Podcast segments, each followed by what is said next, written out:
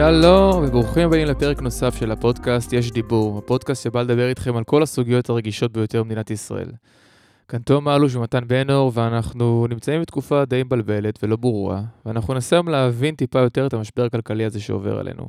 נארח את ירון זליכה, מי שהיה החשב הכללי במשרד האוצר, מנהל את הפקולטה לחשבונות בקריית אונו, ונחשב לאחד מחושפי השחיתויות הגדולים.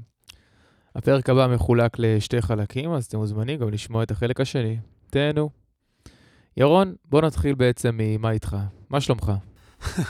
שלומי באופן אישי מצוין, למרות שגם אני, כמו כל עם ישראל, חווה את המשבר הזה. ראשית, הילדים בבית. אה, יש לי אה, ילדה בכיתה י"ב וילד בכיתה ז', ששניהם פשוט מאבדים כבר שנתיים אה, לימודים. הזום לא שווה שום דבר, הם פשוט לומדים לבד. אנחנו עוזרים להם דרך מורים פרטיים, אבל אני שואל את עצמי, מה עם משפחות שלא מסוגלות לממן מורים פרטיים? מה יקרה להן? הילדים שלהם כשיסיימו י"ב כבר לא יוכלו להגיד שהם סיימו 12 שנות לימוד, הם יסיימו רק 10. גם ככה אנחנו החברה הכי לא שוויונית במערב. אנחנו במו ידינו מגדילים מאוד את חוסר השוויון. עכשיו שימו לב ממה זה נובע. זה נובע מכך שנכנסנו למשבר הקורונה עם מערכת חינוך לא מתפקדת. אי אפשר לתפקד כאשר יש 40 ילד בכיתה. אי אפשר. אני מלמד כל חיי, בלתי אפשרי. פשוט בלתי אפשרי. ומי שמפקפק בכך, שייכנס בבקשה, שיתנדב לכיתה של אחד הילדים שלו, או אחים, אם אתם צעירים, אז אחד האחים הצעירים שלכם, יתנדב לתת uh, uh, שיעור של 40 דקות, נניח לכיתה ו', ואם הוא לא לקח קנאביס רפואי, אני מבטיח לכם שהוא יצא עם מיגרנה כזאת שלא תעבור, לא תחלוף לו שבוע. אי אפשר ללמד.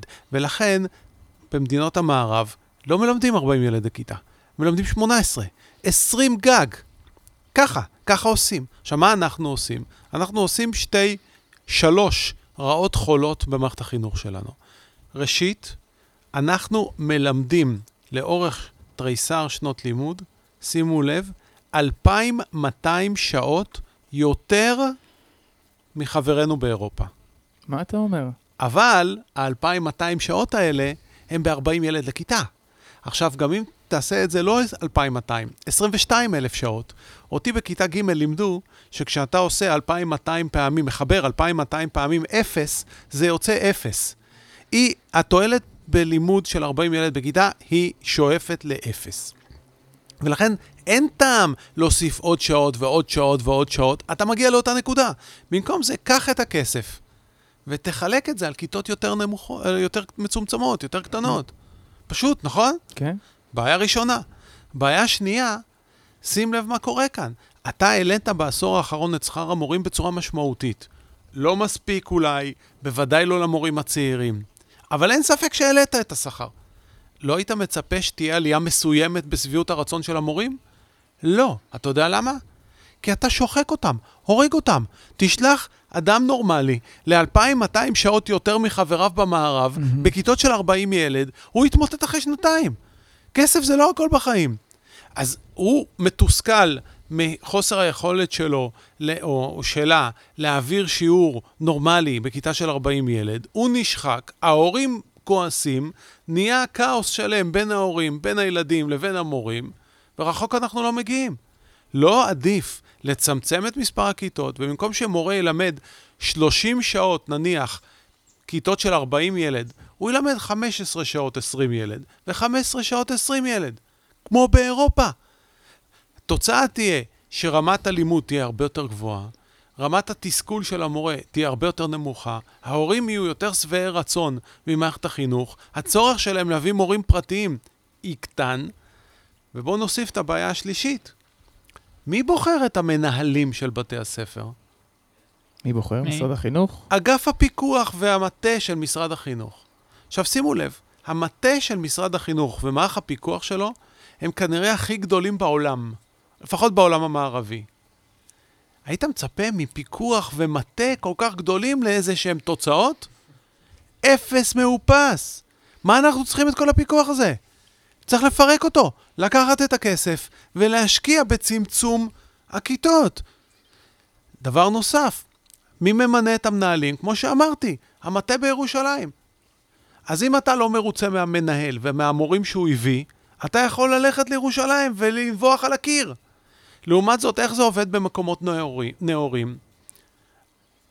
הרשות המקומית היא זו שבוחרת את המנהלים. עכשיו, אם ההורה לא מרוצה, הוא יציף את ראש העיר במאות של אס.אם.אסים, שיגרום לו בפעם הבאה שהוא מביא מנהל לא יעיל, לחשוב שבע פעמים. הקשר הרבה יותר קרוב. בדיוק, כן. סמכות ואחריות. כן. אלמנטים בסיסיים של ניהול. שים לב, ולא אמרתי מילה להגדיל את תקציב החינוך באותו תקציב. באותו תקציב אתה יכול להגיע להישגים הרבה יותר דרמטיים. עכשיו, אנחנו סובלים את זה כבר שנים, אבל בעקבות הקורונה, רמת הביצוע של המערכת הזאת שאפה לאפס. עכשיו, מטבע הדברים, אנשים שלא מבינים מה הם באים ואומרים, המורים לא בסדר. כן. לא, זה לא המורים לא בסדר, וגם לא הילדים לא בסדר. זו המערכת והניהול שלה. הם לא בסדר וצריכים להחליף אותם. אגב, הילדים בחוויה שלהם, אם אתה שואל את הילדים שלך, את הילדות שלך, הם גם מצהירים משהו פה לא טוב קורה, אנחנו מרגישים פחות התפתחות משנה שעברה, אנחנו מרגישים שמשהו לא טוב קורה. חד משמעית, אבל זה לא העניין של פחות התפתחות בלבד, התפתחות לימודית. ילדים בבדידות חברתית סובלים ממצוקות נפשיות. יש גל של מצוקות נפשיות בקרב ילדים קטנים. זה לא מצחיק בכלל. מומחים מזהירים מהמחיר הנפשי הנורא שילדים משלמים. הם כבר שנה בבית. שנה. זה לא עובד ככה במערב. במערב מלכתחילה יש כיתה של 18 ילדים, אז לא בעיה לחלק אותם לקפסולות של 9 ו-9, או אפילו להשאיר אותם 18. מה הבעיה? לסחור עוד מאות מתנסים שנמצאים ממילא ריקים, או מתקנים של הצופים, או אולמות שממילא לא עושים בהם שימוש, ולהפעיל את המערכת חינוך באמצעות קפסולות. מה הבעיה? אפילו ב-40 ילד שלנו. אנחנו חייבים בעקבות המשבר הזה להפיק לקחים רציניים ממערכת החינוך, מערכת הבריאות, מערכת הרווחה. שים לב, גם מערכת הרווחה קורסת. אנחנו גם כך הרעבנו את מערכת הרווחה במשך עשור שלם. התוצאה היא שיש תת-תקינה של עובדים סוציאליים ושל פסיכולוגים ושל מחלקות בריאות הנפש ומחלקות הרווחה ברשויות המקומיות, והם לא היו מסוגלות לטפל במצוקות הנפשיות עוד לפני הקורונה. בעקבות הקורונה, גל של בדידות ומצוקות נפשיות שהעלה מאוד את האלימות במשפחה, אלימות נגד נשים, mm-hmm. דיכאון, גל של התאבדויות, ומחלקות הרווחה ומחלקות הבריאות הנפש אפילו לא מסוגלות לענות על הטלפון בזמן, מרוב שהן פשוט מוצפות, overwhelmed. זה פשוט לא יכול להיות. עכשיו, והלוחמים שלנו בחזית הזו, mm-hmm. שהיא חזית נורא נורא חשובה, הפסיכולוגים והעובדים הסוציאליים, הם עם השכר הכי נמוך במערכת. כל אידיוט מרוויח כפול מהם. איך זה יכול להיות? אנשים עם רמת ההשכלה מהגבוהות שיש לנו בשירות הממשלתי, כולם עם תואר שני, כולם. עם שכר כל כך נמוך, ומצ... ואתגרים כל כך גדולים, ותת תקינה. איך זה יכול להיות? בואו ניקח עוד דוגמה, השכלה גבוהה. איך הגענו למצב שסטודנטים פוטנציאליים צריכים לבזבז שנה שלמה בשביל ללמוד למבחן סינון? באיזה מדינה מערבית mm. סטודנט פוטנציאלי צריך לעשות קורסים יקרים מאוד ולחכות שנה שלמה כדי ללמוד לפסיכומטרי, כדי להוציא 700 כדי להיות, אני לא יודע מה. בוא'נה, התבלבלנו לגמרי. התבלבלנו לגמרי. אתה יודע כמה צריך פסיכומטרי בשביל להיות רופא? כמה? 750? 770, 760? תגיד לי, אתם שפויים? אז מה קורה פה? עכשיו, אתה יודע למה 760? כי אין פה מספיק תקנים לסטודנטים לרפואה. אנחנו צריכים רופאים, והמועצה להשכלה גבוהה, חבורת הגאונים שם, לא חשבה אולי צריך להכפיל את היקף הפקולטות לרפואה. לא, למה? חבל שהסטודנטים שלנו ילכו ללמוד בהונגריה. נטרטר אותם להונגריה ולאיטליה, ישלמו כספים אדירים בשביל ללמוד רפואה ברמה פחות טובה, יחזרו לפה, נת, נתזז אותם עוד איזה שנתיים בבחינות כדי להביא אותם לרמה שאנחנו רוצים. וואלה יופי, איזה, איזה מדינה מטומטמת מייבאת שירותי רפואה כשיש לה את מערכת הרפואה מהמפוארות בעולם. אני פשוט משתגע מהמדינה הזאת. כמה אפשר לספוג ממנה? לגמרי מתחבר לתחושת הבלבול. אני כן אשמח, רוב מי שמקשיב לפודקאסט הזה הוא לאו דווקא, בטוח לא כלכלן, ובטוח... עוד לא אמרתי מילה על כלכלה, זה ניהול. ובטוח מבולבל, זה בטוח. אני כן רוצה שנעשה קצת סדר למי שמקשיב, שקצת נתחבר אה, למשבר הזה ומה מה שאנחנו עוברים, הדור הצעיר. במה המשבר הזה שונה ממשברים קודמים, מ-2002 ומ-2008, וגם המשבר הזה הוא לא משבר פיננסי, הוא ריאלי. אז אם או. תוכל להסביר לנו מה אז זה קודם אומר... כל, ב-2008 היה משבר מאוד מאוד גדול, רק לא שלנו. היה גם מגפת אבולה באפריקה, שמת לב? השפיע עליך? המשבר הפיננסי חל בשו... ב-2008 חל על שווקים פיננסיים מפותחים הרבה יותר משלנו. הוא לא היה רלוונטי אלינו בכלל. בארצות הברית השווקים הפיננסיים הרבה יותר מפותחים, ולאחר 4-5 שנים, 10 שנים של ריבית נמוכה מריבית שיווי המשקל, כתוצאה מכך התפתחה בועה פיננסית בארצות הברית. לעומת זאת, בישראל בשנים 2003 עד 2007, סליחה על חוסר הצניעות, בשנים שאני ניהלתי את המדיניות הכלכלית, שמרנו על ריבית שיווי משקל, אצלנו לא הייתה בועה פיננסית, והמכשירים הפיננסיים שנפלו בארצות הברית בכלל לא קיימים היו אצלנו. הבועה הפיננסית הזו לא הייתה רלוונטית לחלוטין אלינו. מה שהפיל אותנו ב-2009 זו מדיניות כלכלית מטומטמת, לא משבר שלא נגע אלינו. מדיניות כלכלית שהורידה את הריבית מתחת לרמת שיווי המשקל בצורה דרמטית, והעלתה מיסים לצרכנים שכירים ועסקים קטנים. התוצאה של שני המהלכים האלה זה הכפלה ושילוש של כמות הכסף, בזמן שהצרכנים נכנסו עקב המיסים לבונקר. אתה יודע מה זה אומר? זה אומר שהכסף, במקום להניב אינפלציה בשוק המוצרים והשירותים, הוא הניב אינפלציה בשוק הדיור. וככה, במקום אה, שכר דירה, סליחה, במקום מחיר דירה ממוצע של 650 אלף שקל, העלינו למיליון 300. הבנת? סליחה, אין מיליון 300, אני טועה. מיליון 500. עלה ב-120-130 אחוזים. 150 משכורות לקנות דירה. וזה לא קשור בכלל למשבר, זה קשור למנהלים של המדיניות הכלכלית. אז 2008 בכלל לא רלוונטי. 2002, אכן, זה משבר בקנה מידה שלנו, של היום. משבר עצום בגודלו, שבה האבטלה האמירה לשיא בלתי אפשרי. התוצר לנפש של ישראל הידרדר ל-50% מהתוצר לנפש בארצות הברית. בדיוק כמו היום, דרך אגב, ערב מהמם. הקורונה. כן. מהמם. שימו לב, אנחנו ב-2002 היינו עם תוצר לנפש בארצות, בישראל ביחס לארצות הברית, במחירים קבועים, אני מתכוון, של 49 אחוזים. עלינו עד 2007, 2008 ל-62, ומ-2009 אנחנו בהידרדרות חופשית, מהמם. היום אנחנו 50 אחוזים. בואו נעשה את החישוב, כדי שכולם יוכלו לשחזר אותו, זה נורא חשוב, כי יש הרבה דיסאינפורמציה. התוצר לנפש בארצות הברית, 65 אלף דולר. התוצר לנפש בישראל, 44 אלף דולר. מהמם. אבל המחירים בישראל 25 אחוז יותר גבוהים מארצות הברית. אז ה-44 שלנו שווים 33.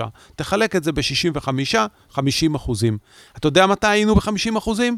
כמו שאמרתי לך, בשיא האינתיפאדה השנייה ב-2002, ואי שם בסוף שנות ה-50, תחילת שנות ה-60. ב-2002 היינו במיתון, הגענו למיתון, נכון? 2002 היינו בשיאו של המיתון הכי כבד בתולדות המדינה. שלוש שנים של מיתון קטסטרופלי.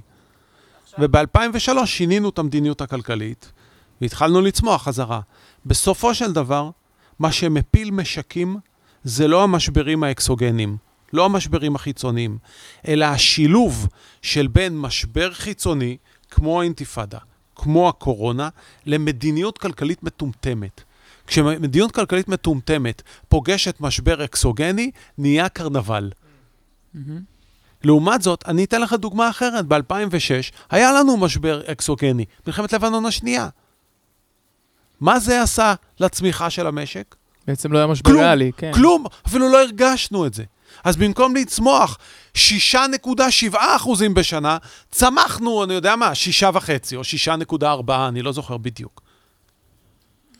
כאשר המדיניות הכלכלית נכונה, היא מייצרת תנופה אדירה.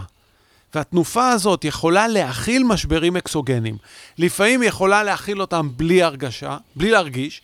לפעמים היא צריכה להרגיש רבעון, שניים או שלושה, אבל היא מיד אחרי זה חוזרת בתנופה מהירה. בסוף, מש... מה שמניע משקים למעלה ולמטה זו מדיניות כלכלית. 90% מהפערים בין מדינות דמוקרטיות הם פערים באיכות המדיניות. אגב, זה לא צריך להפתיע אתכם. אם ניקח שתי חברות, שתי חברות שפועלות באותו ענף, באותו גודל פחות או יותר, ואתם רואים שאחת עם ביצועים מצוינים והשנייה עם ביצועים גרועים במיוחד. מה אתם תחשבו? שיש שם ניהול אה, כושל? בראבו. כן. אותו דבר זה מדינות. בדיוק אותו דבר. ולפי התחזית שלך, אתה חושב שביחס ל-2002 יהיה יותר קל לצאת מהמשבר הזה, או שאתה... עדיין אי אפשר לדעת משהו כזה. נשמע שאתה שם הכל על מנהיגות גם. אה, ב-2002, בעקבות המדיניות הכושלת של 2000, 2001, 2002, שנמשכה שלוש, שלוש וחצי שנים תמימות, מהמם. אנחנו נאלצנו לעבור חוויות מאוד קשות כדי להבריא את המשק. חוויות מאוד מאוד קשות. היו קיצוצים איומים ונוראים בקצבאות של הזקנים, של הילדים, של הנכים, בשירותי הרווחה, בשירותי הבריאות, בשירותי החינוך. עברנו פה קטסטרופה. אתם שוכחתם שב-2003 הממשלה פשטה את הרגל.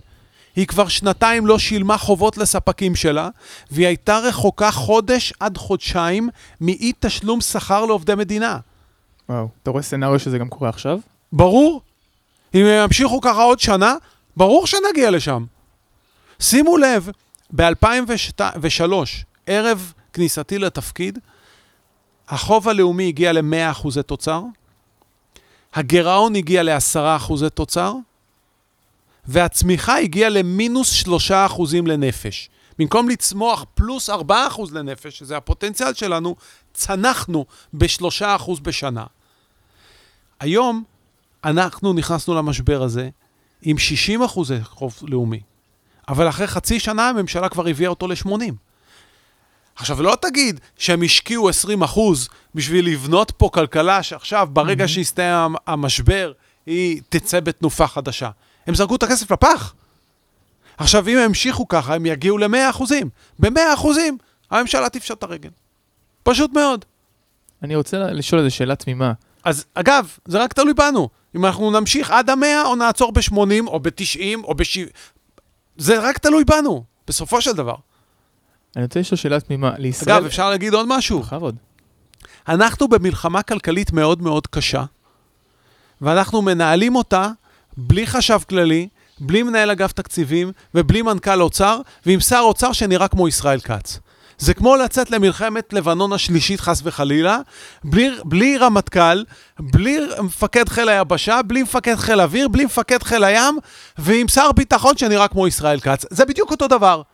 חוסר אחריות ממדרגה ראשונה, אין בו אף מדינה מערבית שמתייחסת למשבר כזה עם חדלי אישים כאלה. פשוט אף אחד. אף אחד לא עושה את זה. אפילו לא טראמפ. לישראל כרגע אין חסכונות להתמודד עם הדבר הזה? אין חסכונות, אין מאיפה לשלוף מאיזה קופה של... אמרתי, נכנסנו למשבר הזה עם חוב לאומי יחסית נמוך, 60 אחוזי תוצר בלבד. הקו האדום הוא 100. זאת אומרת, יש לך 40 אחוז להשתמש למצב החירום הזה. 20 כבר בזבזת ללא תוצאות. נשאר לך עוד 20. אם נשנה את המדיניות עכשיו, יש לנו עוד 20 אחוזי תוצר לבנות כלכלה חדשה. אם נעשה את זה בעוד שנה, אולי יישאר לנו רק 10 אחוז, 5 אחוז, 0. יש לנו עדיין רזרבות, עוד לא בזבזנו את כולן, אבל אנחנו בדרך לגמור אותן. אז אתה מדבר תוך כדי על ההתנהלות הקלוקלת של כל מה שקורה בשנה האחרונה, ואנחנו רצינו לצלול טיפה יותר לכל מה שקוראים לו תוכנית המענקים, שזה אולי תוכנית שהכי דוברה פה אה, בשנה האחרונה גם בתקשורת, גם בפודקאסטים שאנחנו שומעים. קודם כל נתחיל מהדבר הכי בסיסי, מה דעתך על התוכנית הזאת? זאת אומרת, חוץ מזה שאני ראיתי כמה שקופיות שביבי דיבר על 750 לכל בן אדם, ו-2,000 שימו לב. למשפחה עם ילד. ראשית, ה-750 שקל לכל ילד מבזבז כספים אדירים שחסרים במקומות הנכונים. מדוע אני אומר מבזבז? למה אני צריך לקבל 750 שקל לכל ילד? מה קרה לי? מה, למה מיליון איש בסקטור הציבורי שלא יצאו לחל"ת של שעה צריכים לקבל 750 שקל? לעומת זאת, 80 אלף עסקים קטנים, וזו הערכת מינימום, עומדים להיסגר בשנה הק- הקרובה עקב שחיקה דרמטית של רמת ההון שלהם. הם זקוקים לכסף, הם עומדים להיסגר. עכשיו, אתה יודע מה זה 80 אלף עסקים? זה 20 אחוז מהעסקים בישראל. חמישית מהעסקים עומדים להיסגר. והממשלה מחלקת 750 שקל למי שלא צריך. אבל למי שכן צריך, לעסקים האלה שזקוקים לעשרות אלפי שקלים כדי לשרוד, וכדי שכשנצא מהמשבר, יהיה את מי למנף. אז העסקים האלה, במקום עשרות אלפי שקלים, מקבלים 6,000 פעם בשלושה חודשים, ועוד אחר כך אומרים להם, רגע, אתם גם אולי צריכים להחזיר לנו, כי בעצם... נכון? כן. זה מה שקורה. חבר'ה, הסיוע לא מגיע למי שצריך, והוא כן מגיע למי שלא צריך. עכשיו, אתה יודע למה זה? הם לא עד כדי כך מטומטמים. את ה-80 אלף עסקים קטנים, שייסגרו, כנראה ממילא לא מצביעים לממשלה. לעומת זאת, מאות אלפים שכן יקבלו את ה-750 שקל, אומרים, כנראה, וואלה, אנחנו מבסוטים, אנחנו גם בחל"ת ולא עובדים ומקבלים משכורת, או לפחות את רוב המשכורת, וגם מקבלים 750 שקל, החיים גן עדן. האמת היא שזה טירוף מוחלט. ראשית, העובדים בחל"ת לא מפרישים לפנסיה שלהם. אתה מקבל אומנם 70% מהמשכורת ברוטו שהייתה לך עד 10,000 שקלים, אבל אף אחד לא מפריש לך את ההפרשות הפנסיוניות. אתה כבר שנה ללא הפרשות פנסיוניות, זה דבר ראשון.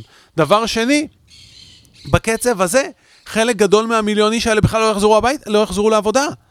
והדבר השלישי, זה כמו בן אדם שכפ... שזרקו אותו מקומה 20, שואלים אותו בקומה 18, איך אתה מרגיש? דבש! הוא עוד לא קיבל את המכה, הוא עוד לא נחת. בדיוק. עכשיו, בינתיים הבנקים מאפשרים דחייה של המשכנתאות, פריסה של הלוואות, כמובן בריבית דריבית, אף אחד לא נותן לך מתנות. אבל מתישהו זה ייגמר. החל"תים ייגמרו ביוני, הפריסה של ההלוואות תיגמר אי שם בפסח הקרוב, ואז מה? שאלה שקצת אה, אולי אקח אותך אחורה, קשור לתוכנית המענקים, יש איזו תחושה שעשו את זה לרצות אותנו. אה, בכלל, אתה היית במערכת הזאת. כמה, כמה מונה המדיניות הכלכלית מפופוליזם או מאידיאולוגיה? זה יותר גרוע עכשיו לעומת פעם?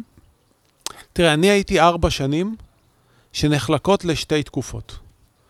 שנתיים ראשונות היינו בצל פשיטת הרגל של הממשלה.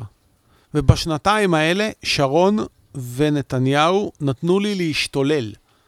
כל רעיון שעלה לי בראש, 90% ממנו הגיע לביצוע. השיקולים הפוליטיים היו יחסית מצומצמים. וגם איתם נאבקנו והיה לנו כוח, בגלל הטראומה של הפוליטיקאים. ב-2005, לאחר שנתיים, הגיע האדון הנכבד אולמרט עם האדון הנכבד הירזון. ופה השתנתה כבר תמונת הקר... הקרב. ופה מצאנו את עצמנו בקרב בלתי פוסק עם אולמרט והירזון. חלק גדול מתהליך קבלת ההחלטות שלהם, ובפרט של אולמרט, היה תהליך קבלת החלטות מושחת. לא רק משיקולים פוליטיים זרים, מושחת. הוא ניסה להשחית כל דבר שזז. אני בחמישה חודשים שהתמודדתי איתו כחש... כשר אוצר, אחר כך כראש ממשלה, אבל בחמישה חודשים נאלצתי לעצור אותו בכוח, תוך ניצול הסמכויות החוקיות של החשב הכללי, בכוח, בשבעה עשר מעשי שחיתות. של מכרזים גדולים, התקשרויות גדולות וכן הלאה וכן הלאה. הוא ניסה למכור את כל מה שזז. חמישה חודשים, שבעה עשר דברים. אז בשנתיים האחרונות שלי בכהונה, כבר לא ניתן לי לבצע שום צעד מדיניות כלכלי נוסף. לזכותו ייאמר שהוא לא קלקל את הצעדים שעשינו 2003 עד 2005, mm-hmm. ולמרבה המזל, וזה יותר מזל משכל, בתחילת 2005 שכנעתי את נתניהו לחוקק חוק הפחתות מיסים חמש שנתי. כך שאנחנו לא צריכים יותר לגעת, המיסים לבד יורדים. בעיקר מס הכנסה ומס חברות. כך שמדיניות המיסוי, שהיא נורא נורא חשובה ביציאה מהמיתון הזה, כבר נחקקה בכנסת ובזה אולמרט לא פגע. אבל הוא לא נתן לי להוסיף שום דבר, הוא מנע ממני להעלות את שכר המינימום, הוא מנע ממני להמשיך ולהפחית את המע"מ. היינו אמורים, התחלנו ב-2003 עם מע"מ של 18%. אני רציתי להגיע ל-12. אחרי ש... שנתיים הגעתי ל-15 וחצי. כעבור עוד שנתיים, אולי שלוש, היינו מגיעים ל-12, ואם לא ל-12, ל-13. הוא לא אפשר את זה יותר. אז בשנתיים האחרונות שלי בכהונה, לא יכולתי לקדם כלום, ומצאתי את עצמי רוב זמני נלחם בשחיתות. שפשוט יושבים אנשים ומנסים לגנוב מאוצר המדינה. פשוט ככה. ואתה נאלץ להילחם על התקציבים האלה כדי שיהיה מקורות לתמיכות, לרווחה, לבריאות ולהפחתות המיסים שכפי שאמרתי נחקקו קודם לכן. כן, אז, אז בהמשך... אז, כן. אז קשה לי להגיד לך, אה, כי השנתיים של המשבר היו איומות ונוראות, כמו שאמרתי לך, זה שיתק את הפוליטיקאים. השנתיים האחרות היו עם, אה, עם ארכי, ארכי קרימינל אולמרט, אז אני? לא חושב שזה אה, חלקי קדנציה שהם משקפים את אה, 70 שנותינו. אתה גם מדבר על חוק חמש שנתי, שתקציב יותר משנה כרגע נלחמים על הדבר הזה. לא כן, זה גם כן. הזיה. נכון. הרי מה זה תקציב? שימו לב, תקציב תוכנית. זה שם קוד לתוכנית העבודה שלך. פשוט מאוד. מה תוכנית העבודה שלך? אבל מכיוון שממילא אין להם תוכנית עבודה, אז מה זה משנה אם התקציב עבר או לא עבר? שמה זה גם מתחבר למה שאתה אומר מקודם וגם מה שאתה אומר עכשיו, זה כשה... שלפוליטיקאים יש תמריצים לתת, אה, זאת אומרת, המערכת לא עובדת בצורה טובה, יש להם תמריצים לתת אה, הטבות לטווח קצר או לקרובים, כמו שאתה מספר במקרה של אולמרט, ולא להיטיב עם, האוכלוסייה הרחבה. נכון, אבל זה אפילו יותר מסובך מזה. בכלכלה אין שום דבר שאין לו עלות ואין שום דבר שאין לו תועלת. לכל צעד שתעשה, גם הצעדים החיוביים יהיו להם עלויות. אתה עושה אבל צעדים חיוביים כי התועלת עולה על העלות. מה הבעיה? שתי בעיות. בעיה ראשונה זה שהעלות היא עכשיו, התועלת היא בהמשך. אז פוליטיקאים עם אופק קצר לא רוצים לשלם את העלות בזמן הקצר, שתגרור ביקורת, מהמם. מכיוון שאת התועלת בעתיד, או שהם לא יקצרו, או שהציבור לא יבין אפילו שזה שייך אליהם. מהמם. בעיה שנייה, זה שהעלות והתועלת לא שוכבת על אותו רובד באוכלוסייה. למשל, אם אנחנו נוריד את הריבית מתחת לריבית שיווי המשקל,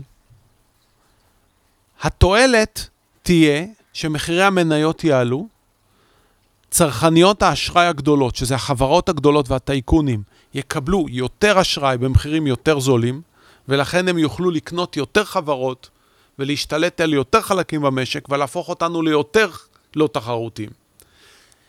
זה התועלת שלהם. איפה העלות? העלות זה שמחירי הדיור יעלו. מהמם. מי ישלם את זה? הזוגות הצעירים. אז שימו לב, התועלת במקום אחד, העלות במקום אחר. עכשיו, מכיוון שהזוגות הצעירים והאוכלוסייה הרחבה בכלל לא באמת מבינים את הקשר בין צעד המדיניות לבין העלות שהם נושאים בה, אז הרבה פעמים העלות שוכבת על הציבור הרחב, אבל הוא לא מבין שזה נבע מצעד המדיניות, ולכן הוא לא מבקר את הממשלה. לעומת זאת, התועלת יושבת אצל הטייקונים, המונופולים והגזלנים.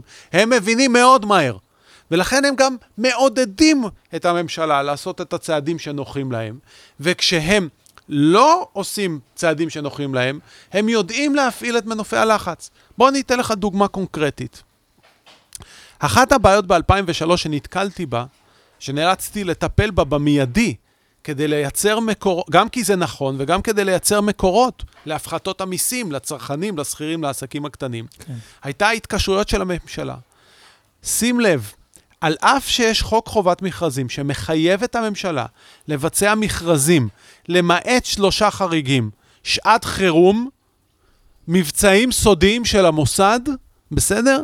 וספק יחיד, שבכל העולם, כל העולם, יש רק אחד שיכול לספק את הסחורה, אז חוץ מהמקרים האלה, אתה חייב לעשות מכרזים פומביים ושקופים. אני מגיע למ- לממשלה, מה אני מוצא? שרוב, רוב התקשרויות הממשלה ללא מכרזים. כולם ספק יחיד. רוב רובם של הפטורים האלה לא חוקיים. והמערכת המשפטית, הפרקליטות, היועץ המשפטי לממשלה, חותמים על הפטורים האלה. אחד-אחד, פשוט הזיה. חבורה של עבריינים. החוק בעיני הממשלה זו המלצה, זו לא חובה. אז הבעיה השנייה, זה שעל אף שחלק גדול מהחוזים האלה נחתמו ללא מכרז, ולכן הם משקפים עלויות הרבה יותר גבוהות מעלויות השוק, בעשרות אחוזים, מהמם. הספקים ברוב חוצפתם, העזו גם לא לספק את הסחורה ולדרוש תוספות מחיר או הפחתות איכות, כדי לשפר להם עוד את הרווחיות. עכשיו, אמרתי לעצמי, יש לי אלפי, אלפים כאלה. איך אני אטפל במכה אחת באלפים? פשוט מאוד. קראתי לח, לחבר'ה בחשב הכללי, תביאו לי את חמשת הספקים הכי חזקים במש, במשק. חמשת האנשים שחייבים לנו כסף או הפרו איתנו חוזה, שהם הכי חזקים במשק. אמרו לי, מה אתה הולך לעשות עם זה? אמרתי להם, "תח- תחכו ותראו. חזרו אליי אחרי כמה שעות, עם הרשימה הבאה, האחים עופר, אליעזר פישמן, מהמם. משפחת בורוביץ', משפחת דנקנר וג'נרל אלקטריק, שב-2003 הייתה החברה הכי גדולה בעולם. אפל של היום, בסדר? מהמם. חילטתי להם את הערבויות הבנקאיות וביטלתי את ההתקשרות. טאק. עכשיו, מה אתה חושב פישמן עשה? פישמן אז היה הבעלים של גלובס. מאז, במשך 4-5 שנים, פעם בחודש הייתי מקבל עמוד שלם בגלובס, שמקלל אותי, מגדף אותי, אומר שאני משוגע, מטורף, חולה נפש, מושחת בכלל, לא ערכי, אין לי מוסר, הורס את הכלכלה הישראלית וכן הלאה וכן הלאה. אתם מבינים? הכלכלה בסוף היא כלכלה של כוח. ואו שהממשלה יודעת להפעיל את כוחה באומץ, בנחישות ובערכיות, או שהיא שוחה עם הזרם של המונופולים, הטייקונים והגזלנים, על חשבון הציבור הישראלי. עכשיו, הציבור הישראלי גם כך הידרדר למדינה הכי ענייה במערב. הציבור הכי משכיל במערב, עם המוטיבציה הכי גדולה לעבודה, זוג ישראלי ממוצע עובד 250 שעות בשנה יותר מזוג אמריקאים.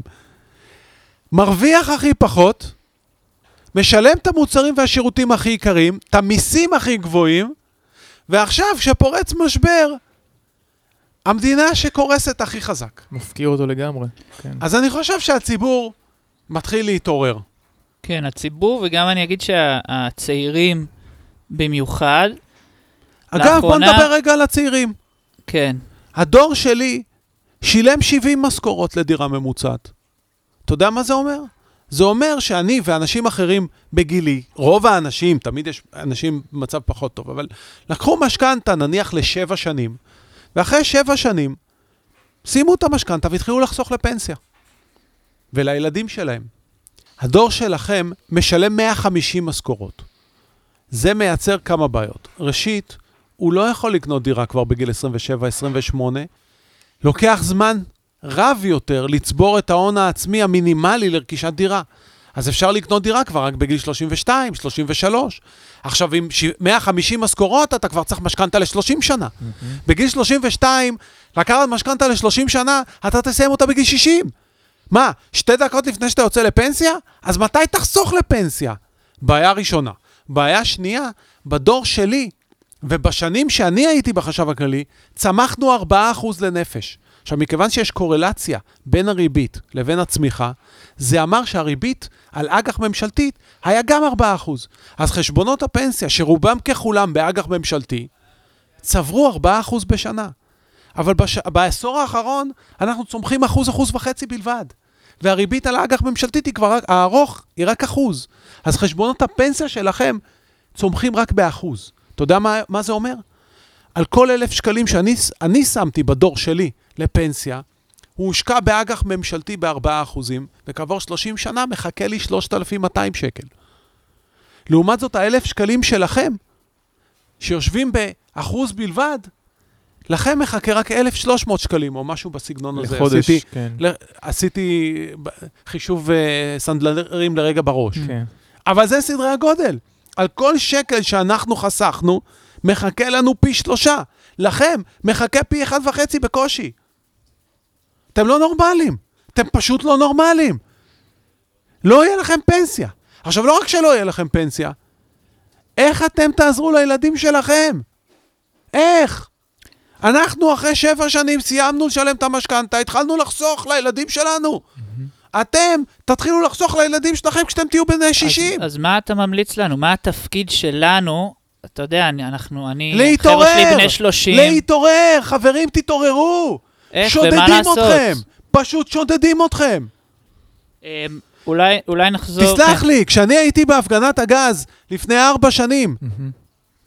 היו איתנו רק 20 אלף איש, איפה אתם הייתם? איפה הייתם? תתעוררו! שודדים אותנו! יש פה למעלה מ-100 מונופולים. מה זה? גזירת טבע שאנחנו נשלם 25% יותר מהמחירים במערב?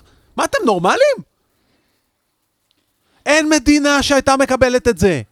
אין ציבור צעיר שהיה מקבל את זה. בכל מדינה מערבית הצעירים מובילים את המחאות. מובילים. פה הזקנים מובילים, למה? כי הם דואגים לכם. מה, אתם שפויים? תתעוררו. אתם תהיו עניים כל החיים שלכם. אתם לא נורמלים. אני חושב שחלק מהבעיה זה אה, ציניות, אה, עייפות, ובכלל עכשיו יש עצבות בעיניים של כל החברים שלי שאני פוגש אותם. עצבות זה טוב. אולי זה אני חושב שזה התקדמות. השלב הראשון בהתעוררות.